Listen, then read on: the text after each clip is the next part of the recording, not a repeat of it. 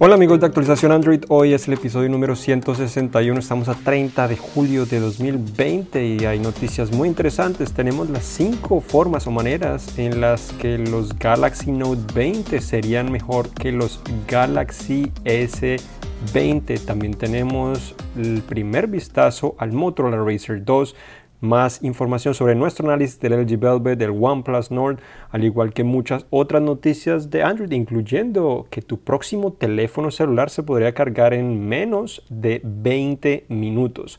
Hola, soy Juan Garzón y este es el episodio número 161, entonces comenzamos hoy. Primero que todo, las cinco maneras en las que los Galaxy Note 20 serían mejores que los S20, pues obviamente todo basado en los rumores. Yo creo que una de las cosas importantes, al menos que a muchos animará y a muchos otros frustrará, es el procesador, porque se ha rumorado con gran fuerza que el Galaxy Note 20 tendría un nuevo procesador. Se ha dicho que sería el Snapdragon 865 Plus, ya presentaron ese procesador Precisamente Samsung ya presentó un dispositivo, un celular con ese procesador que sería el Galaxy Z Flip 5G. Ese fue el primer dispositivo con ese procesador de la empresa. Hay otros teléfonos de otras empresas que ya tienen también ese procesador. Lenovo, Asus, otros han lanzado dispositivos ya celulares con eso, pero esos han sido enfocados a videojuegos y este creo que es el primero que es para de cierta manera el consumidor regular, no necesariamente enfocado en videojuegos. Además se ha rumorado que el Note 20 también tendría el procesador Exynos 992, al menos en algunos mercados donde no se vende con Snapdragon, pero los últimos rumores han dicho que el desarrollo de ese procesador no logró avanzar de la manera que querían y al parecer seguirá utilizando el Exynos 990 igual que los S20. Entonces, de cierta manera, eh, la manera como podría mejorar al menos serían algunos mercados, principalmente Estados Unidos donde se utiliza Snapdragon, en otros mercados con Exynos podría ser un poco lamentable que sigan utilizando el mismo procesador, pero obviamente hasta que Samsung no confirme o no presente sus dispositivos, no vamos a saber si es cierto o no. Lo segundo eh, importante, otra mejora importante son las cámaras. Las cámaras se han vuelto uno de los aspectos más importantes en los teléfonos celulares, eh, precisamente por el, avance, la innovación que han tenido los celulares, ya se han estancado en múltiples categorías en cuanto al diseño, el desempeño sigue mejorando, pero ya no es tan grande eh, el cambio que tiene generación en generación, pero las cámaras sin duda que han mejorado. ya estamos llegando también a un momento en el que se están estancando de cierta manera, están mirando otras cosas, pero existen mejoras importantes que podrían tener acá.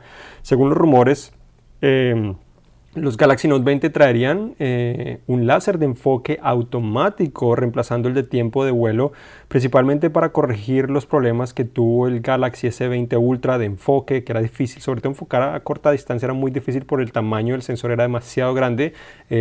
liberaron algunas actualizaciones que mejoraron esto, pero aún así se queda un poco atrás. Entonces, con ese eh, en láser de enfoque automático lograrían corregir esto y lograrías obtener mejores resultados en múltiples condiciones utilizando los Note 20 comparados con los S20. Además, el otro rumor es que dice que los Note 20 podrían tener, o al menos uno de ellos podría tener zoom óptico 5X. El S20 Ultra era el que tenía más zoom y ofrecía zoom óptico 4x, entonces es 1x, no es grande la diferencia, pero es importante, el zoom óptico es lo más importante para hacer zoom, el zoom digital sí es básicamente simplemente cortando lo que está en una imagen y por eso es que eh, se pixela mucho más fácil. Hablando un poco de ese zoom digital, es cierto, se ha rumorado que los Note 20 ofrecerían hasta 50x de zoom espacial o digital, que es básicamente lo mismo, es solo una manera eh, de mercadeo en el cual Samsung lo está mencionando, espacial, pero bueno, zoom digital, mientras que el S20 Ultra era 100 X.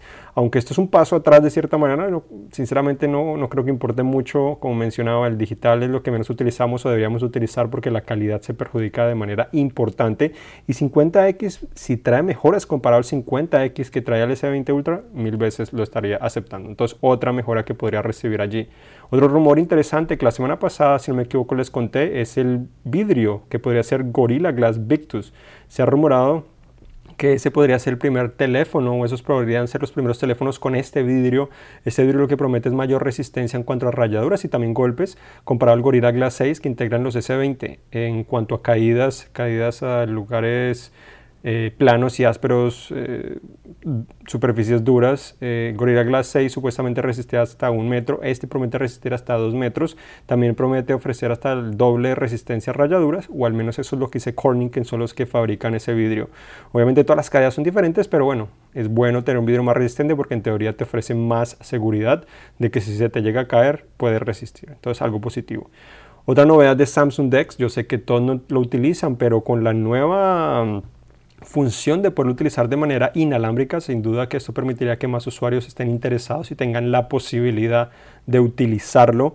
Eh, estamos hablando la posibilidad simplemente conectar a un monitor o a un televisor o a una pantalla de, de un eh, pues de tu casa utilizando el dispositivo de manera inalámbrica y ya poder utilizar una plataforma o al menos una un modo de computadora de escritorio en cual se adapta automáticamente, entonces sería muy útil, ya que puedes llegar a tu casa y simplemente lo conectas sin necesidad de utilizar un cable ni nada similar, sino simplemente lo conectas. Lo de pronto negativo es que obviamente no se estará cargando el dispositivo, pero bueno, es mucho más fácil poder utilizar esto si no tenemos que utilizar un cable. Con el S20 pues será necesario un cable. Y lo otro obviamente es el S Pen. El S Pen es eh, la principal diferenciación que tienen los nodes eh, simplemente con integrarlo, pues obviamente es una mejora porque te ofrece más productividad, versatilidad, puedes escribir a mano con mayor naturalidad, eh, algo que no podías hacer anteriormente o pues que no puedes hacer con los S20, pero también se ha dicho que podrías utilizarlo con un mouse y obviamente también se espera que traiga otras novedades allí presentes. Eh, los Note 20 se estarán presentando el 5 de agosto, tendremos un blog en vivo, cinet.com diagonal ES, donde les estaremos comentando los detalles y todos los productos que, estén presentando, igual primeras impresiones. Estamos esperando tenerles mucha información al respecto, obviamente sobre los Note 20 y todo lo que viene eh, relacionado a eso. Eh, en cuanto a otras noticias, también Qualcomm eh, presentó, ya había presentado el procesador Snapdragon 865 Plus, que les mencioné, pero ahora presentó Quick Charge 5. Quick Charge es, en teoría es como la carga rápida más utilizada generalmente en productos Android a nivel mundial. Obviamente algunos otros tienen su propia carga, como Oppo eh, ha utilizado su propia carga, que también se ha extendido de, de, cierta manera a lo que es OnePlus, porque pues, comparten cierta tecnología, tienen una, una, em, un inversionista que comparten que son los mayoritarios, entonces son empresas relacionadas de cierta manera. Em, pero bueno, Quick Charge ha sido lo más grande, lo hemos encontrado a toda clase de dispositivos de más marcas, em, como son LG, Samsung también utilizado, Sony, eh, bueno, City, eh, cualquier otra, básicamente casi cualquier empresa que hace celulares Android los ha utilizado en algún momento. Y Quick Charge 5 es la próxima generación. Actualmente muchos tienen Quick Charge 3, eh, algunos son compatibles con 4. El problema es que el adaptador es más caro, entonces no estoy seguro cómo va a funcionar con Quick Charge 5. Pero la gran novedad aquí es que es compatible con celulares que tienen el procesador Snapdragon 865, 865 Plus y superior y se espera que en las próximas generaciones o en el futuro sea compatible también con la serie 700 y llegue posiblemente hasta la serie 600. Pero la gran novedad aquí es que si tienes un celular de 4500 mAh, que, que pues una batería adecuada es, yo creo que es promedio de, de gama alta de buena capacidad, eh, si no me equivoco el Galaxy el Galaxy S20 Plus tiene esa capacidad, del Ultra tiene 5000, eh, entonces sería como en el Plus, lo podrías cargar en solo 15 minutos. Entonces sería sorprendente tan solo 15 minutos poder cargar tu celular y puedes llegar a 5%, de 0 a 50%, de 0 a 50% en solo 5 minutos. Entonces yo creo que de esta manera ya no tendría sentido conectarlo toda la noche en la mayoría de casos, porque tan solo te puedes levantar, lo conectas mientras te alistas, te duchas o te vistes o desayunas y ya estaría cargado por completo. Entonces, sin duda que eh, estaremos viendo esto muy pronto. Xiaomi sería la primera empresa en tener esto. Lo va a presentar en los próximos meses. Entonces, eh, esperamos conocerlo. No sabemos exactamente cuál dispositivo ni cuándo exactamente, pero sin duda que el próximo año podría ser un año importante para Quick Charge 5 si es que el costo no es muy grande, sobre todo en cuanto al adaptador, como sucedió con Quick Charge 4. Ahora um, hablo un poco de OnePlus. Eh, OnePlus Nord no llegará a Estados Unidos. Me han hecho mucho la pregunta, ya hice el análisis, ahorita les cuento mi conclusión. Pero al parecer el, cofundador Carl Pay le reveló a Wire que un OnePlus Nord estaría llegando a Estados Unidos en un futuro, pero no sería exactamente el mismo dispositivo. Eh, se ha rumorado que tendría un procesador Snapdragon 690, entonces sería un paso atrás de cierta manera, pero estaría llegando. Quién sabe, sería interesante si llegan junto a los 8T, porque si presentan 8T y 8T, Pro y además un Nord, sería como demasiados celulares, considero yo. a lo mejor sacrifican el 8T como hicieron con el 7 el año pasado y solo presentan el 8T Pro y el Nord y así tienen, así no, no canibalizan un poco dispositivos muy parecidos o al menos que haya mucha diferencia en cuanto a precio eh, y las funciones o, el desempeño que pueden ofrecer los celulares, pero eh, eso es un poco más complicado. En cuanto a mi análisis del OnePlus Nord, finalmente lo pude publicar. Podemos publicar solo hasta el lunes pasado, eh, allí que era el 27, si no me 27 de julio. La conclusión es que el celular es bueno, bonito y barato. De cierta manera, cerca de 450 dólares. Su diseño es muy bonito, como mencioné. Me gusta mucho ese color azul aguamarina, sin duda que es excelente. El desempeño es relativamente bueno, pero en ocasiones tiene retrasos. Sin duda que los, he probado varios celulares con el procesador Snapdragon 765, el cual es el OnePlus Nord, eh, el Motorola Edge, eh, también el LG Velvet y ahora estoy probando también el Galaxy A71 5G, cuatro teléfonos, mismo procesador, diferentes fabricantes, eh, diferentes interfaces. Em, sin duda que me decepcionó un poco porque funciona bien, pero de repente se retrasa, se vuelve lento en algunas ocasiones, entonces ha sido un poco triste de cierta manera porque esperaba un poco más, sobre todo porque lo han presentado como es una experiencia de gama alta sin necesidad de gastar tanto dinero, pero no es exactamente lo mismo. Entonces eso es un aspecto lamentable, pero igual eh, la experiencia es buena en general. Eh, lo otro es su pantalla 90 Hz OLED, muy bonita, no tengo quejas de eso. La carga rápida sigue siendo muy buena, no necesariamente la mejor porque ya hay otras tecnologías más avanzadas. OnePlus se que un poco estancado en eso, pero sigue siendo muy buena, confiable. La duración de la batería también es muy buena. Eh, su principal punto débil son las cámaras. la cámara macro, yo creo que sinceramente no la hubieran colocado. Yo creo que si igual lo compran no deberían ni utilizarla, es malísima. O sea, es de las pocas cámaras que yo puedo decir que es malísima. No tiene ningún sentido utilizarla. Sale mejor intentar tomar la foto con la cámara principal, así estés de cerca y puede salir borroso, sale mejor. Eh, la cámara macro sale borroso, los colores, 2 megapíxeles, eh, no tiene ningún sentido. Y en cuanto a las otras cámaras, son simplemente ok, no son necesariamente tan buenas como esperábamos. La empresa dijo un teléfono barato con cámaras de, teléfono insignia no es una realidad. Están lejos. Las del OnePlus 8 Pro son mejores. Las de los S20 son mucho mejores también. Las de los Pixel son mejores. Eh, entonces, esa es su principal debilidad, desafortunadamente. Eh, por el momento no he podido instalar, digamos, la aplicación de cámara de Google, pero si lo, en el momento que esté disponible, porque no, no he visto que nadie la haya hackeado de cierta manera eh, o haya creado el mod, cuando esté disponible se vuelve un teléfono más interesante, aunque es necesario hacer ese proceso, lo cual no todo el mundo lo va a hacer, pero es para tener en cuenta. Otro teléfono parecido que ya mencioné es el LG Velvet. Finalicé el análisis, eh, ya lo publiqué también en la página cine.com diagonal S las fotos creo me gustaron, el fondo de pantalla del teléfono, generalmente intento tener un fondo de pantalla diferente, pregunta que me han hecho varios en Instagram, eh, lo busco en diferentes aplicaciones como Backdrop y otros similares, ahí las tengo seleccionadas, intento siempre cada análisis tener un fondo diferente para que se diferencien y me parece más atractivo, más personalidad para el dispositivo. Eh, entonces, para que vean las fotos, obviamente no creo que sean las mejores, pero me gustó el fondo como quedó. Eh, es difícil a veces tener variedad, sobre todo sin poder salir a muchos lugares y con tantos dispositivos que estamos recibiendo y tantas cosas que queremos hacer. Pero bueno, en cuanto al análisis, el LG Velvet también es un buen dispositivo la calificación fue igual a la del Nord, igual a la del Motorola Edge. La estamos colocando de la misma manera porque son teléfonos parecidos con virtudes y debilidades diferentes. Em, el Velvet tiene un diseño bonito. La principal ventaja es que es resistente al agua, se puede cargar inalámbricamente, tiene conector de audífonos tradicional, las ventajas principales que tiene. El desempeño también a veces presenta algunos problemas, un poquito más lento que el OnePlus Nord y que el Motorola Edge. Eh, de cierta manera, pero no es mucha la diferencia, pero sí es un poquito más lento. Las cámaras son mejores, mejores que las del OnePlus Nord, eh, parecía ser del Motorola Edge, aunque en la experiencia que he tenido con el Edge, que lo he probado por tan solo unos días, es que el Edge a veces logra unos mejores resultados. Eh, en, en, algunas condiciones, entonces un poquitico mejor, no es realmente muchísimo mejor, pero sí es un poquitico mejor.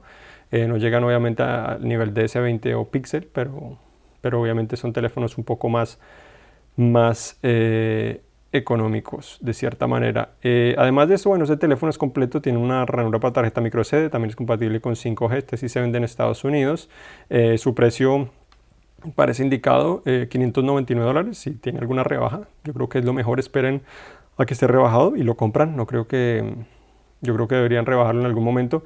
Y lo otro también es que los interesados en ese teléfono podrían considerar el Galaxy S10e, que sí es del año pasado, pero es resistente al agua, se puede cargar inalámbricamente. Obviamente es más pequeño, pero el desempeño yo considero que podría ser, debería ser hasta superior. Eh, no los he comparado lado a lado, pero obviamente el procesador de alta gama del año pasado debería ser mejor que este de gama media 765 eh, que como mencionaba me, ha decepcionado un, poquito, esperaba un poquito más eh, de él. En cuanto a Motorola Racer, eh, tenemos el Motorola Racer, se filtró una imagen Vilix publicada en diferentes sitios.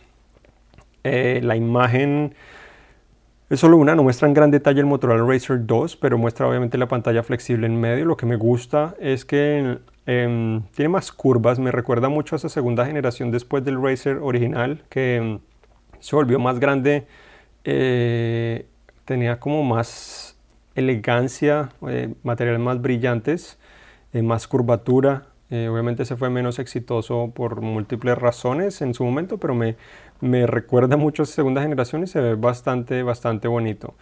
Otras noticias es que eh, revelaron el precio de los Galaxy Note 20. Al parecer el Note 20 con 4G costaría 999 euros, em, con lo cual es costoso.